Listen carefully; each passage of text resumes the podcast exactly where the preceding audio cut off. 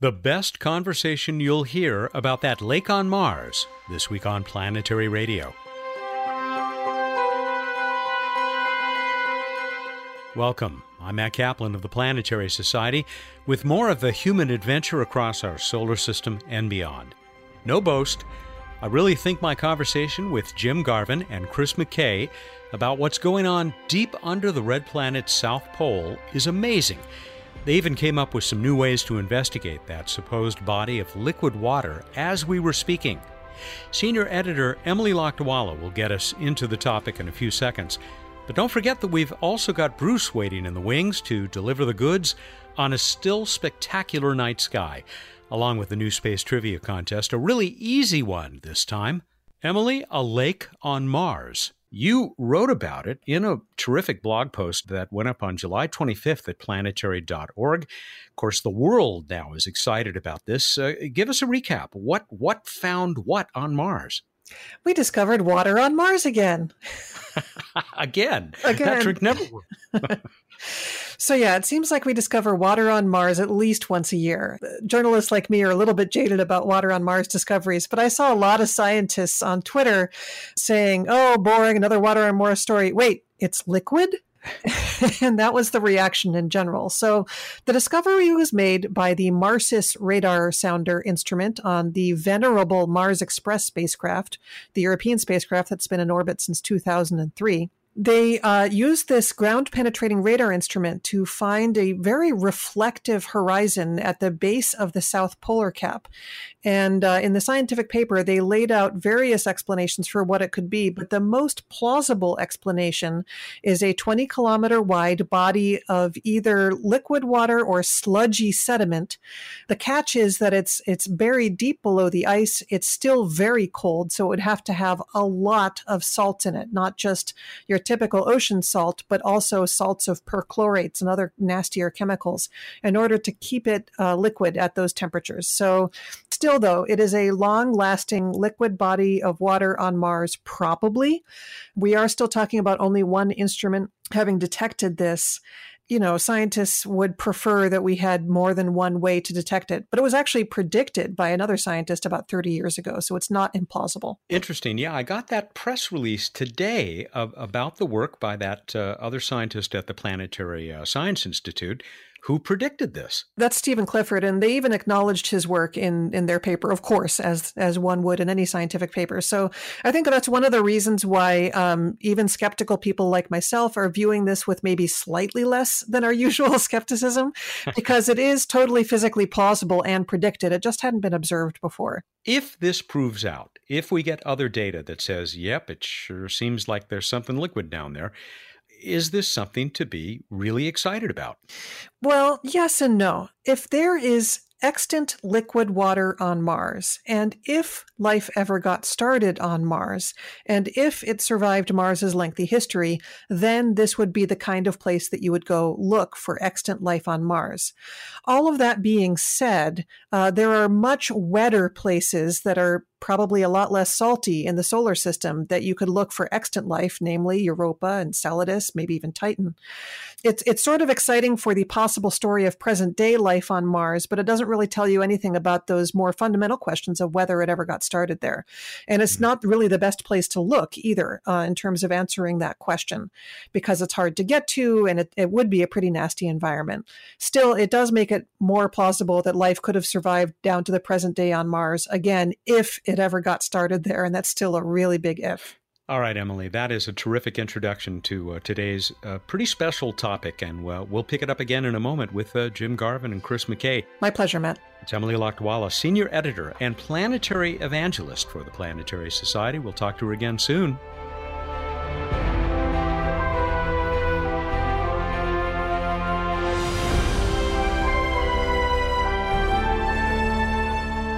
Jim Garvin is Chief Scientist at NASA's Goddard Space Flight Center. He used to lead the agency's Mars exploration program and then went on to serving as Chief Scientist for all of NASA. You last heard him on our show when I talked with a terrific panel at the Humans to Mars conference last May. His colleague Chris McKay has joined us many times. Chris is a senior scientist at NASA's Ames Research Center in California's Silicon Valley. He was a founder of the self named Mars Underground back in the early 1980s. Now he's one of our planet's best known astrobiologists. I'm sorry the sound quality isn't better, but I bet you won't mind it when you hear what they have to say. Gentlemen, it is such a pleasure to get both of you back on the show. You are two of my favorite Martians. It is very appropriate to be talking to you today about this uh, big announcement that was just made a week ago as we speak. Before we get into some of the details, if this data, if the interpretation of this data turns out to be correct, and we are looking at a lake or liquid water a kilometer and a half below the surface of the Martian South Pole, what does this mean for further exploration of Mars and, and maybe for life on Mars? Uh, Chris, you want to go first? For astrobiology, this is really big news because this is a potentially a large body of water. It may be slightly saline, but that's okay. Our experience in Antarctica suggests that sub ice lakes like this can be rich in life. It's exciting. The challenge it raises, and this is a big challenge, is getting down a, one and a half kilometers of ice. Hmm. Jim, your reaction if this turns out to be exactly what the, the scientists behind Marsis think it is? I think a little differently in, in the sense that I say, why not? why have we not seen this phase change of liquid water somewhere in the Martian stratigraphic column? We've been looking for, you know, 18 years with exceptional instruments. I say, finally, we're starting to see evidence of what we thought we would see. And that means these methods that, that we put in place so long ago are bearing fruit. And then the question becomes so why not in other locales? And what's hiding the Mars liquid water story in, in the environment we see in that upper multi kilometer crust of Mars? So I'm bullish on this, meaning it's a tip of a, of a liquid water berg on Mars for what we may be able to see if we look harder with other instruments, possibly even future ones that some of us have been dreaming of for decades of you know super high resolution synthetic aperture radars that would look in the upper 10 meters of this icy crustal column and, and go beyond. So I say, great job, lots of work to do so we can follow this this liquid water story to the astrobiology that Chris knows about. Jim, you're a radar guy, among other things. Tell us very briefly how this radar managed to look a kilometer and a half, a mile below the South Pole and, and find liquid water. Sounding radars uh, were actually used on the Apollo Command Service Module back in the 70s. And they did holographic film recording of signals that went kilometers deep. And so the methods have been well known in geophysics as potentially revealing. It wasn't until MARSIS on Mars Express and its cousin SHARAD on our Mars Reconnaissance Orbiter that we've implemented those at Mars, where the whole radar principles are challenged by the Martian ionosphere and other factors that we have to kind of remove, like noise cancellation or noise removal. But the beauty of this is these are sounding radars. They're not the picture taking synthetic aperture radars that light up when we see buried river channels under North Africa, for example, as, as the shuttle imaging radar is done. What's beautiful about it is it allows us to see deep on the basis of the wavelength that we're transmitting literally down to tens of meters long radio wavelengths that allow us with large antennas that span 40 meters on the Mars Express spacecraft to sense very deep. And what they do is they're measuring changes in the electrical properties of the material we're sounding into. And those properties are really as a function of the electrical conductivity, porosity, and other chemical constituents. Those properties we call the dielectric permittivity of the material. And when it changes from soil and rock or, or regular ice, factors of two, three, four, five, to factors three to 10 to 50 times more, we start to get excited about seeing phases that could be liquid. And that's what this brilliant team from Italy has done with Marsis over this South Polar layer terrain. They've used those techniques to ferret out that potential at this very large scale. And so it's a brilliant detection. It's not without controversy. Um, many things in in volumetric sounding or even in medicine when we look inside our bodies, for example. We always wonder, oh, are we really seeing that in an MRI or an XCT? But in this case, it's one of the most reasonable interpretations of what these, these colleagues have put together. So it's exciting, but it's also frustrating. It's so deep and, and still controversial. I'll pick up on that, Matt, because Jim's final point there is an important one, which is these radar methods are elegant and very powerful, but there's always a residual ambiguity. Is this really what we're seeing? That always haunts me, of course. And then, of course, if we're going to do astrobiology, we need to not just see it, we need to get a piece of it, we need to get a sample of it. So I think this becomes a very strong argument for deep drilling. Uh, we, are seeing these interesting things in the subsurface of Mars. The radar can can tell us that it's there and where it is, but we're going to have to drill down to a confirm the radar. It really is what the radar says it is, and then b get a sample and look to see if it's got evidence of life in it. So let's push for deep drilling. Let's also look shallow at the scales that our exploration, deep drilling or, or robot over lander based, can operate at. And those scales are tens of meters, not kilometers. And, you know, Chris and colleagues do that kind of thing in, in deserts in the dry valleys and uh, of Antarctica here on Earth and other places. And so we have now, thanks to this, the prospects of connecting the dots from deep to shallow with advanced techniques that are now ready for Mars these elegant polarimetric imaging radar methods that we've been thinking about for two decades, I think this says we got to do those too, because they're going to point us to where and team would want to go and start that drilling beyond a couple of meters. Chris, were you surprised by this finding? I mean, I mean, as Emily mentioned when we talked to her a few minutes ago, there was actually a prediction that this kind of deposit might be under the poles uh, more than 30 years ago now by uh, Stephen Clifford at the Planetary Science Institute. That's right. That's right. In, in some sense, uh, Steve's paper laid out the logic for this, but we'd spent a long time looking and hadn't seen anything. I had given up. And so I was surprised. I fell off my chair and happily surprised. So, in a sense, yeah, it was predicted. Uh, but a lot of things are predicted that are never seen. So a prediction doesn't count for much. Nothing speaks to reality like data does. And now we've got some data. So I was surprised. I was pleasantly surprised. And now I'm eager to follow up on it. Jim, I was, even though I understand it, I'm still blown away by the fact that they can actually generate a, a cross section looking under the Martian surface using this radar. And, and you can see this pocket of liquid water or whatever it is, slush. It seems like such a sophisticated technology. Well, Matt, I, I think, you know, as Chris was saying, that's the beauty of this. It may seem like something out of Star Trek, and, and yet we've been doing it for 40 years. We sounded into the, the basin known as Mare Serenitatis on the moon with an optical version of this kind of thing in the 1970s. And now we've just refined it and taken it to Mars um, it's actually been used in lunar orbit um, more recently. And so the beauty of it is we've tailored it, and thanks to other data sets from like the, the MOLA data set for the topography of Mars, we can remove some of the, the noisy stuff and make it even better. And this team put together, uh, if you will, a mesh of these measurements in a way that would allow a more refined interpretation at the scale of this 20 kilometer, let's call it a high dielectric zone, as Chris was saying, that could be interpreted as liquid water briny water, or even other phases in, you know, super metal rich salts can produce this kind of signature. Again, it's been a long time coming, so we're all really dazzled. And the question is, what next? And and I think that's where the beauty of it is. It together with the recent paper by Dundas with the cliffside uh, exposures of water ice in the shallow stratigraphy of Mars and what Phoenix has seen, this points to this this world that I like to describe as maybe a cryo ocean world today. That gives us more prospects for the astrobiology that the colleagues like Chris and others want to pursue.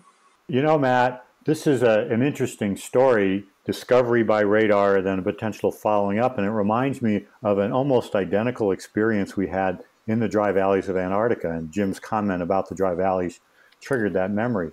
Uh, there was a lake in Antarctica called Lake Vida, which for decades we thought was frozen solid all the way to the ground, just a block of ice. And then a, a radar pass over the lake revealed a flat, uh, conducting liquid, presumably liquid salty surface, just like this. First clue that something was different than we thought was radar. We proposed to go down and drill into it, which we did, and it was underneath 20 meters of ice, so not as deep. But uh, once we drilled into it, we found that there was a, a brine, a salty water solution, and there was organisms living in it, and it smelled uh, awful or wonderful, depending on your perspective. Uh, and so, in, in, a, in a little microcosm or a micro version, we repeated this same thing that we hope to do on Mars discover something with radar, drill down, and look at its biology. Uh, so I'm very excited about this, and it directly maps into our experience in Antarctica. We can we can point to places in Antarctica and say, "Hey, here's the same story." Chris, you said something uh, right up front that caught my ear. Uh, you said the slightly saline or slightly salty. What I've heard is that this is, if it is liquid, it may be really nasty with the with salts with those perchlorates. Is this the kind of environment do you think warm, lazy microbes of a few billion years ago on Mars could have evolved to thrive in uh, if it is as salty, uh, as nasty as uh, as it may be? Well, that's a really good point, Matt, and it depends on the salt. If it's the normal salt, sodium chloride, organisms are happy with it completely saturated. You can put as much salt as you can, and it doesn't bother the organism. Perchlorate, on the other hand, that's a different story, and it can easily overwhelm the organisms, and they can't live. No life forms that we know can live in saturated perchlorate salts. Our understanding of perchlorate on Mars is limited, but what we know would suggest that it's mostly on the surface. And the data that supports that is the absence of high perchlorate in the meteorites from Mars.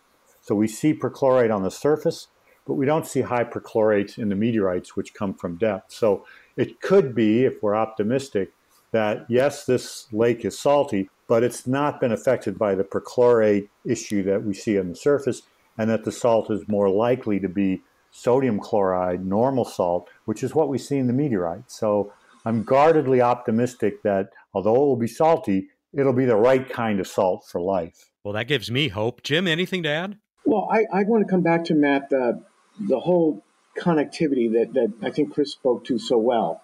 So those detections on Earth were done at, at high spatial resolution, at scales where you could go there and narrow down right where to go.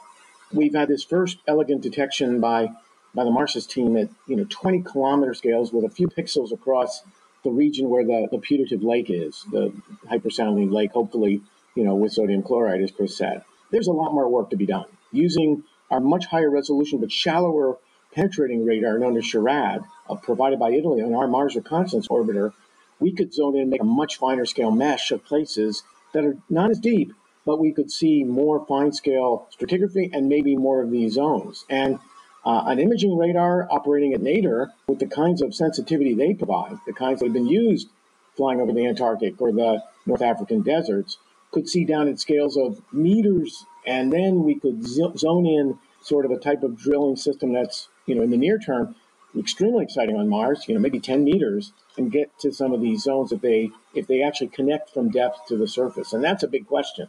The connectivity of this cycle of ice water in that in that sedimentary crust of Mars that actually gets to your question about about and Chris's point about perchlorates. If they're a surface phenomenon now and not at depth, that has a big implication for the astrobiology and also for how Mars has has worked its stratigraphy. So again, this is catalyst for thinking in a new way about some old ideas that Steve Clifford and others put forth and others um, using this data. And I suspect we're going to find more of these kinds of phenomena in the radar data we're collecting now, and that will motivate this next step to move to both drilling and, and a higher resolution kind of radar at Mars. Have you heard that there is thinking now that, that MRO should use that SHARAD uh, instrument, that radar, to scan these uh, same areas, or, or has that already happened? Well, it's happened to some extent, and the team and many members of the team who I was lucky enough to help select a few years ago, so they're very good women and men, they are now focusing on on building an observational sequence with that great now over 10 year long orbiter to use that radar in this way. And again, with all these spacecraft, there's prioritization of data collects. MRO, of course, has the HiRISE imager, which we all love on the surface, and of course has the CRISM hyperspectral instrument from Scott Murchie. They're in high demand, and so we have to balance those, those demands. But allowing the SHARAD radar to produce a, a grid, a mesh over this part of the south polar layer terrain, or equivalent areas in the north when the geometry favors that, could be a very good experiment for the team And some of those teammates, Bruce Campbell, Jack Holt, others from the Marsis team as well, Roberto Celio, are already talking about that. So I suspect we'll see that next step. And plus, in 2020, Mars will be close enough to Earth for the Arecibo radio telescope to use its big S band radar to look maybe five or 10 meters deep in, in wherever the subradar point is to look at what happens shallowly. Could we see things like this in those wavelengths, those gigahertz frequency wavelengths in new places? Now that we know this, this is a possibility. So again, great time for radar and connecting it to astrobiology is always good.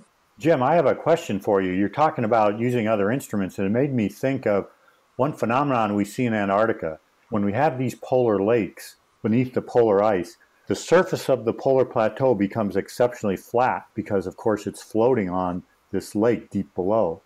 Could you use the MOLA data to go back over this zone and see if the surface of the plateau on Mars is flat as well? This provides indirect evidence of a hydrostatic equilibrium ice floating on water.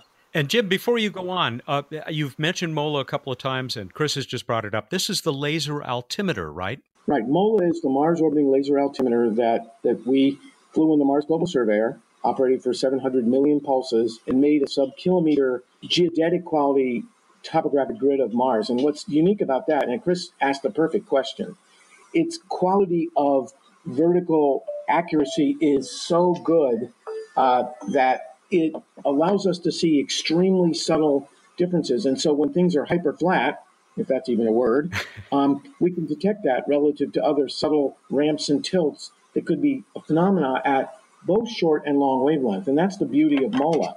Um, we can make beautiful local areas uh, topographic maps from, from, from HiRISE that we use to drive rovers. Wonderful stuff, and but they're not in a geodetic framework. Whereas what Chris is saying, using that laser altimeter data that we've already collected over these regions, these south polar layered uh, deposits the north, others, we can see how flat they are. And if they're so flat, as Chris is saying, to demonstrate this potential equilibrium, that could be a further indicator that there is this this water story at depth that is making things flat. And by the way, the MOLA team early in the in the Mars Global Surveyor, as, as Chris will probably recall, detected areas that were as flat as the flattest river delta systems on Earth, which are unbelievably flat. And if you look at Ganges Brahmaputra, you go 100 miles and the relief is changed by a foot or two. It's hard to even measure that. Likewise in the Mississippi and, and Irrawaddy and others. So we saw those on Mars, and that fundamentally changed our thinking about some of these these big these big uh, dust bowl regions on Mars. Now applying that to the to the layered terrain where this detection has been made is a great idea. And future instruments, ironically, that people have been proposing in our competitive marketplace for science, have proposed to do 10 or 20 times better than MOLA uh, on a global scale to look for some of these topographic fingerprints of processes that are at depth wow. um, that could relate to water or, of course, other things. So the potential of this triggering thought, deep drilling, radars, lasers, relook at data, is really the beauty of science, is, is that response function by the community and the creative folks who work every day at this. Yeah, this is really exciting, uh, Jim. And uh, I just want to point out that the famous subglacial lake in Antarctica, Lake Vostok, it's under three and a half kilometers of ice, and it creates a flatness on the surface that's distinct in the data. So the idea of going back to the to the really wonderful MOLA data set and seeing if we've got these flat spots over these lakes would really be a sweet confirmation of this uh, of this effect, and it would be a, a nice again parallel to Earth. Well, one of the things we can do, Chris, which is the beauty of having these now phenomenal legacy data sets, is combine the MOLA data with the stereoscopic coverage of the context imager on the Mars uh, reconnaissance orbiter, which has covered about 98% of Mars now, and something many tens of percent in stereo. So making stereo models of these regions and then tying them together with the MOLA data would literally dial down the spatial sampling. And those techniques on Earth, as you know, Chris, are used all the time and, and uh, could be applied at Mars. So I think, again, this, this offers us a way of looking in other ways to explore this the potential of this discovery. And then all the astrobiology that, Chris, you talked about, which to me is, is great. I just don't want those things growing in me. Wonderful as all this remote sensing is, it really is spectacular that we're able to do so much from a distance. there is nothing like getting that direct evidence. Do we have the technology? Is the technology within reach for us to do the kind of drilling at the South Pole of Mars it would take to pull up some of this stuff? Well, that's a really good question, Matt. And on Earth, of course, we drill through kilometers of ice in Antarctica uh, regularly, but that is a pretty large drill rig and it's operated by a team of humans. So uh, on Mars, right now, with robotic systems, the drills that we can send today are about a meter depth. So we, there's a big gap between what we can do on Earth drilling in ice and what we could do on Mars. Now, it may be that through some clever technology, the robotic systems will catch up, but it may be that this is indeed a job for human exploration, that uh, accessing a kilometer deep or one and a half kilometer deep uh, lake on Mars is the scientific call for human exploration. This is what the humans are going to go do. I'd be happy to sign up for that job. I'd go too, as long as I could make a return trip. Uh, Jim? Well, Matt, I was going to say, and, and I agree with Chris, and this is one of the reasons why you know, our present trajectory with the Mars science led by the robots, with people returning to the moon, you know, there's a connectivity potential. You know, one of the things we could try out on the moon, not in big, vast ice reservoirs like we have here, would be to drill to a kilometer with human assistance and robots in a place off planet where we have to figure all of it out more autonomously, more self correctingly, so the great engineers can figure out, okay, now it works on the moon. We test these ideas there, which are also fertile but different, and then apply it to Mars, where it's a longer way from home and we have to move other stuff. And so I think that that parallelism is important. And with the ExoMars rover in 2020 going, we hope, a couple of meters, the prospects of understanding deeper how to how to do these things will happen. And plus, on the Mars 20 rover that, that JPL is developing, we have the RIMFAX um, ground penetrating radar, which in one of its modes can see perhaps 100 meters deep. And that's the transition where the engineers need the boundary conditions to know how they're going to drill in this stuff. I mean, it's it's a civil engineering problem, not so much a science problem. And that's where our creative engineers that always astound me, heck, they figured out how to do MOLA, you know, and this radar, are really the connecting glue to that direct hands-on evidence that Chris and team need to validate potential microbial signatures. Chris, you've been wanting to send a drill up there with uh, with a good uh, lab to detect biology, or at least past biology, for a long time, right? That's right. Uh, I want a sample. These exploratory methods, like the radar and the MOLA interpretation, are great. They tell us where to go, but ultimately, we got to drill down and get a sample to do the biological investigations that I'm interested in. So this is step one, but we need to contemplate how we do steps two and three. Well, Matt, I would suggest, you know, one interesting Mother Nature experiment that applies to what Chris just said, and Chris, correct me if I'm wrong, but we, we have these impact events on Mars that have identified 100 meter class craters with icy floors, lots of great publications by the community on them. Those exposures of presumably water ice or salty water ice may provide ephemeral wet zones, if you will, where the water is transitional between its, you know, its liquid and solid and sublime state. And they may offer prospects as they occur of rapid access for the kind of experiments in a shallower sense that, that Chris wants to do in deep. Being able to respond to those phenomena produced by the action of Mother Nature on Mars to get at some of the questions, you know, to me would be phenomenal. And those wet zones, five, six meters deep, would show up literally spectacularly in the kinds of imaging radars that are now being used in Earth orbit that will be used to map earthquake zones by, by NASA with India in the 20s.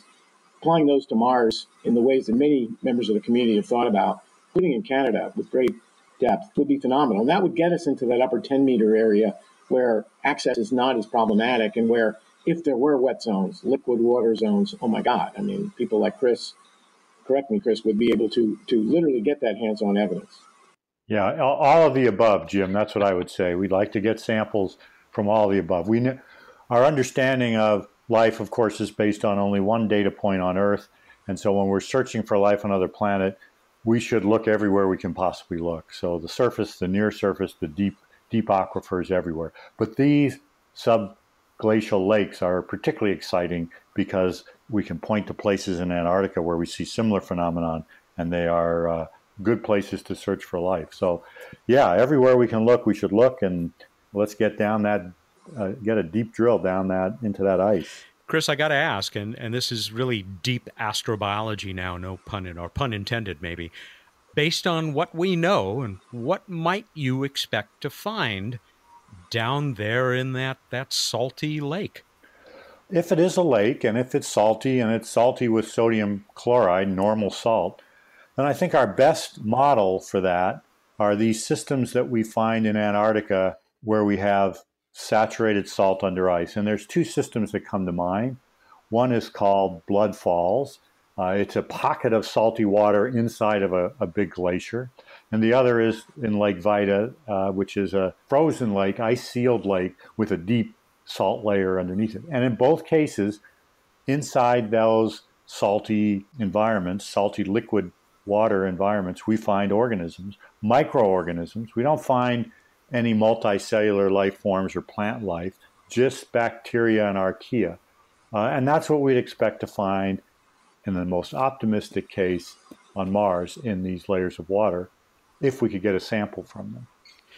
Guys, let me close with this. You have seen the, the enormous public and political support for going to Europa, sampling from above there, but also landing on Europa has a, a pretty amazing level of support in Congress. Would you hope that this kind of find, much closer to home on the red planet, would uh, maybe be generating similar support to uh, to do further exploration uh, there at the South Pole of Mars. Matt, this is Jim. I just in, in, would like to make one comment before Chris talks about the astrobiology, which is uh, as a member of the Europa Lander Science Definition Team, a, a co-chair, drawing the parallels to to the some of the examples Chris gave um, as the basis for how we would look at a subcrustal ocean exposure in searching for life on a short lived landed mission was very strong. And the idea that Mars could contribute to that basis of approach and thought for the Europa Lander mission, which many of us are excited about as a future calling, is a, is a wonderful connection in this understanding ocean worlds or even ancient icy ocean worlds as, as we move beyond Earth. So I think there is that connectivity. And Mars is a heck of a lot more accessible with lots more data to guide how and where and what we do next than this wonderful unexplored frontier of Europa. So connecting those dots to me is a very exciting part of our bigger strategy at, at, at NASA um, in planetary exploration. Um, just one guy's opinion. Yeah, I, I, think Jim's Jim's got it right on that. I would just add one one footnote, which is in all cases, it looks like we need to drill. On Europa, it'd be nice to be able to drill, and the deeper we can drill, the better. I, I keep coming back to uh, drill rigs and uh, and the need to be able to drill deeply. And on Europa, unlike Mars, I think there's no option but to do it robotically. So we need to we need to really figure out how do we get through a lot of ice to the water below it. That's so interesting on Mars and on Europa as well, and maybe other places. Chris, uh, because I know that you're familiar with uh, the work by Honeybee Robotics on what they call planetary deep drill, uh, which we've talked about on this show. Planetary Society has provided some support for that project. Yes, uh, putting humans there probably in the make it uh, a little bit easier to handle this drilling. But is that a sign that there may be robotic technology which could uh, maybe not go down a kilometer and a half, but take us down the, the 10 or 20 kilom, excuse me, 10 or 20 meters that uh, Jim has talked about. I think that's a good point, Matt, and, and they should be able to get to 10 or 20 meters fairly soon. And in principle, I don't see why you can't drill down kilometers robotically as well. We just need to work on it. Uh, on Earth, we do it with humans because, frankly, it's easier and cheaper. It's easier and cheaper to send five men and women down as a team to drill in Antarctica than it is to develop a sophisticated uh, robotic system to do it. But on Europa, we're not going to have any choice. We're going to have to do it robotically. On Mars, well, there's a choice to send humans, but it's a very difficult and expensive choice. So, uh, my challenge to the engineers at Honeybee and elsewhere is drill deep, drill deep. And we, we're now finding important scientific drivers to motivate that deep drilling. Uh, let's see if we can do it. And my experience, and, and Jim was mentioning this earlier, once the engineers have a clearly defined goal uh, they're amazing at being able to uh, get it to achieve it and, and test it and then implement it. So I hope to see the day when robotic drilling systems can get kilometers deep on Earth and on Europa. Jim, you can have the last word. And, and Matt, I would just add one thing. You know, let's let's not forget the the one benefit that we can put humans and robots together at both here on Earth, of course, but also also on the moon, validating the handoff between human robotics, you know, with a driver at the moon as we commit to going back to to learn to live with it and and learn from it could provide an opportunity to optimize what we need to do on Mars. And so a kilometer and a half, I've been a kilometer and a half drilling experiment in, in the desert of Kazakhstan with, with Soviet scientists and phenomenal one and a half kilometers and big fresh impact crater. Boy, I relished it. But it took a team of, of folks to do that. And I can imagine how learning to do that with more robotics and less people could be could be done, particularly if there's infrastructure at the moon, where there are also problems with the stratigraphy at depth that could motivate that. Not so much astrobiological, though, as, as Chris knows. So there may be multiple pathways to get those engineers to do their magic, uh, ultimately on Mars and Europa, but initially close to home and, and even on the moon. Gentlemen, I knew that this would be a great conversation. You have gone beyond my expectations. Thank you so much uh, for joining us to talk about this uh, this tremendous uh, discovery. I'll go ahead and call it that uh, at the South Pole of Mars, and uh, I look forward to uh, continuing the conversation in the future. Ad astra, guys. Thanks, Matt. It was a lot of fun, and thanks, Jim, for getting online. And we'll hopefully talk to you guys some other time. Yeah, thanks, Chris and Matt. And you know, I think the catchphrase is "drill, baby, drill," um, and we're ready for that on on Mars. And anywhere we can do it. So thanks for having us, Matt, and thanks for being there, Chris. Jim Garvin is chief scientist at NASA's Goddard Space Flight Center, where he's worked for 34 years. Garvin was twice awarded NASA Outstanding Leadership Medals for his work on the science strategy behind NASA's Mars exploration program. He served as NASA's chief scientist and before that as the agency's chief scientist for Mars exploration. Chris McKay is a senior scientist at NASA Ames Research Center and a founder of the Mars Underground that we've talked about on this show. You'll frequently find him in those forlorn places on Earth that most resemble the red planet. He's uh, also been principal investigator for the proposed Icebreaker Life Mars mission that would look for direct evidence of life or past life under the surface of Mars. He too has received a slew of medals from NASA and others. Stick around, we're going to talk with Bruce Betts now, this week's edition of What's Up.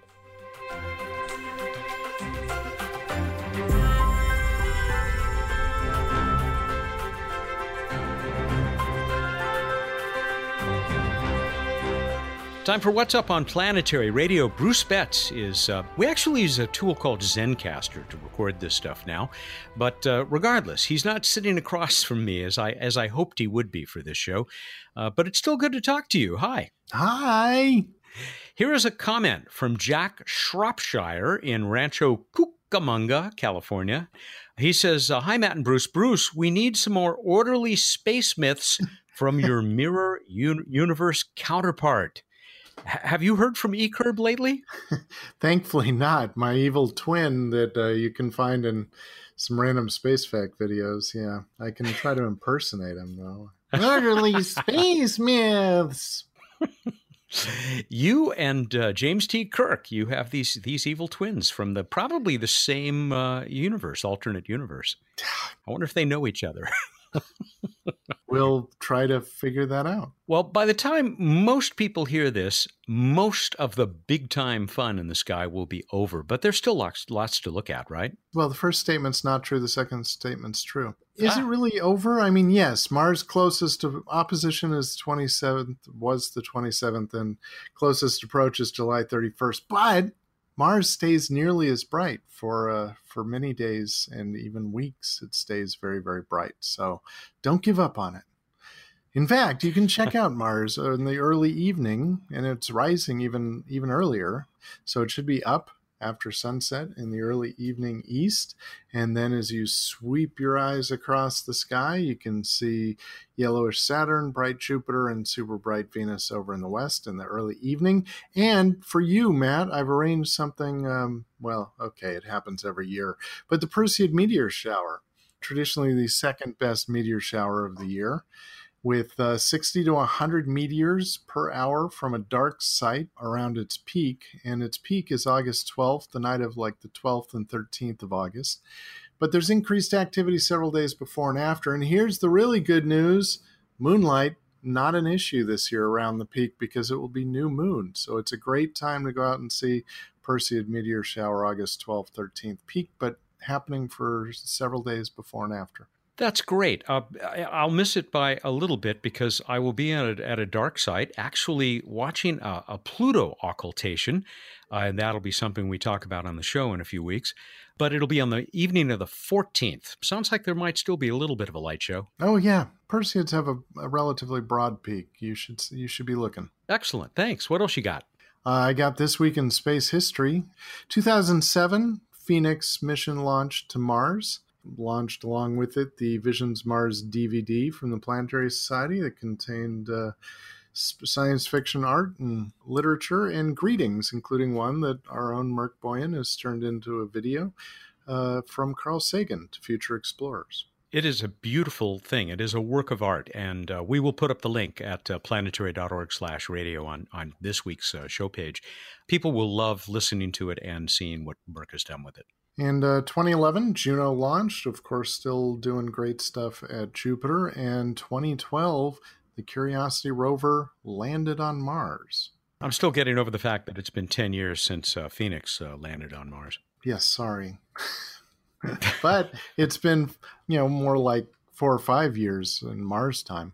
That's true. Does that I make feel you better feel better? Mars years? Much, yeah, much, work yeah. on work on Mars years. We're all younger. Uh, all right, we move on to utterly space. Oh wait, no, that's the wrong one. Random space fact. I think I do want to get eCurb to record one of those for us sometime. Check with my communications with other dimensions, and uh, we'll see what we can do. In the meantime, 1758, as you probably remember, Matt. Very well. Yeah, Charles Messier was trying to find Halley's Comet, which was predicted to be coming back into the sky. Instead, he found a fuzzy patch that didn't move. It was later named the Crab Nebula. This is when he decided he should catalog permanent fuzzy looking things in the sky so he and others wouldn't confuse them with comets. Hence, the Messier catalog was born, which is still used today as a list of good things to look at, particularly in amateur telescopes like nebula and nebulae and uh, galaxies and star clusters. And the Crab Nebula became M1. I remember telling Charlie, uh, Charlie, you're going to be remembered forever for this. I'm sure he had no idea until you pointed it out to him. All right, we move on to the trivia contest. I asked you, after Apollo 11, what was the next U.S. mission to fly an all veteran, in other words, flown in space before, all veteran crew? How'd we do, Matt? This was a good week to enter because, for whatever reason, people got scared off. Maybe they thought it'd be too hard to find. So uh, the numbers were depressed a little bit, which made the odds better on random.org. And I am really delighted because Laura Dodd, who is a longtime listener but never and, and longtime entrant in the contest, she has never won, as far as I know. Laura Dodd of Eureka, California said, STS 26, Space Transportation System Mission 26, was the second NASA spaceflight with an all space veteran crew. Five astronauts, significant for being the first shuttle flight after the Challenger disaster, correct? Well, except for the statement that it was the uh, second all veteran crew, they're actually Apollo 10, as well as, of course, some of the, the earlier Gemini flights had all veteran. Well, I don't know about Gemini, but Apollo 10 had all veteran. Anyway, I'm getting distracted. The basic gist of it was quite correct. It was the re- return to flight mission after the Challenger disaster. They wanted all veterans. Congratulations, Laura. It, it's about time. You're going to get a nice planetary radio t shirt, better than nice, and a 200 point itelescope.net astronomy account, which uh, we'll talk about uh, because that's going to be the prize package for next time as well. She added, continuing to learn or remember so many things from your trivia questions. Thank you for the brain treats, Dr. Betts. Oh, you're welcome. Tasty and so good for you. Michael Thompson, Redondo Beach, California. A lot of Californians. He says, uh, while it intuitively makes sense that the all veteran crew would be selected for the return to flight, this crew was actually originally assembled for the dangerous first use of the Centaur G payload booster that would have been on STS 61F. And then they decided after Challenger that they would never use that, that big dangerous rocket that uh, was designed to, to go in the shuttle payload bay, right? Interesting. Yes, correct. Uh, Mark Little, we hear from him all the time in Northern Ireland. Says the pilot of the mission was Richard O. Covey, Covey, Covey, I think, who went on to jointly lead the commission investigating the Columbia disaster with Air Force Lieutenant General Thomas Patton Stafford. Tom Stafford.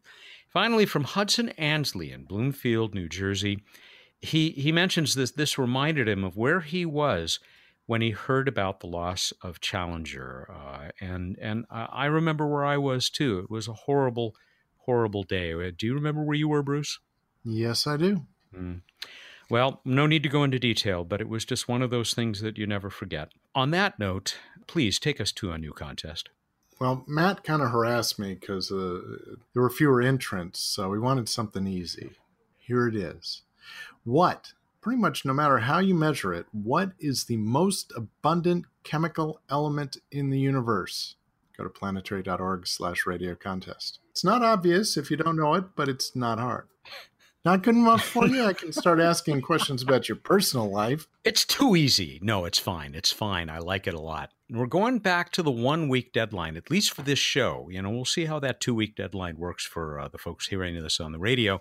But that means that we'll have two winners that we will select at least on the 8th, Wednesday the 8th at 8 a.m. Pacific time. And the winner of this one will get another Planetary Radio t shirt that uh, you can take a look at uh, and admire the model at uh, chopshopstore.com. That's where the Planetary Society store is. And uh, a 200 point itelescope.net account. iTelescope, they have that brand new planning tool that makes it uh, even easier to use their worldwide network of, uh, of telescopes. 200 point account. That's all I have to say. All right, everybody, go out there, look up the night sky, and think about if you could design a constellation, move the stars around what would your constellation look like? Thank you and good night. I'm just trying to think what we would call it if it was you and me with microphones doing this. Maybe we should make the we'll make that a contest sometime. What what would be the name of the constellation with Bruce and Matt? Uh, Gemini has already been taken. Uh, that's Bruce Betts. Because we're twinsies. He's the chief scientist for the Planetary Society, and he joins me every week for What's Up. Planetary Radio is produced by the Planetary Society in Pasadena, California, and is made possible by its deep thinking members around the world. Mary Liz Bender is our associate producer. Josh Doyle composed our theme, which was arranged and performed by Peter Schlosser. I'm Matt Kaplan. Ad astra.